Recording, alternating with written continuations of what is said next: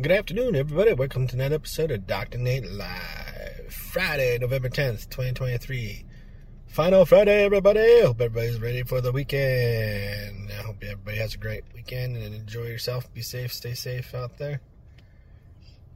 And where I left off yesterday is I compiled the story, so I'm going to be putting the book together, sending it off to somebody to edit it for me because I'm horrible with some punctuations and stuff like that. I love run on sentences because it's a thought that keeps on going sometimes, and sometimes it just I had to get it all out on paper just so it magically comes to life rather than being stuck in my head somewhere.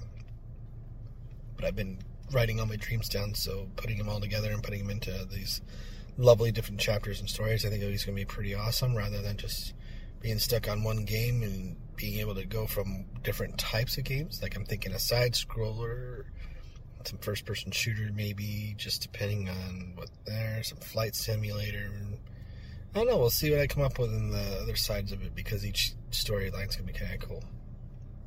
Some short mini stories that are kind of together in some video game sections, so should be fun to put together, and we'll see how we start putting it together over in Unity.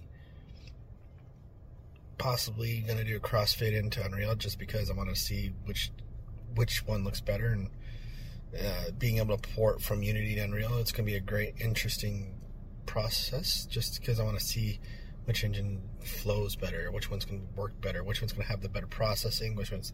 We already know Unreal's going to have the better graphics, but also, how many different platforms I can publish it to, you know, how many other things I can do with. And I think having on multiple game engines is going to be kind of interesting because not only because it can do it, because I don't have an executive saying, "Oh, you can't do that."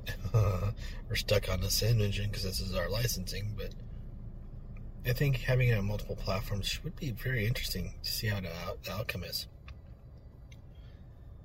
Other than that, we'll see you tomorrow for another great episode of Dr. Nate Live. Every day, be safe out there.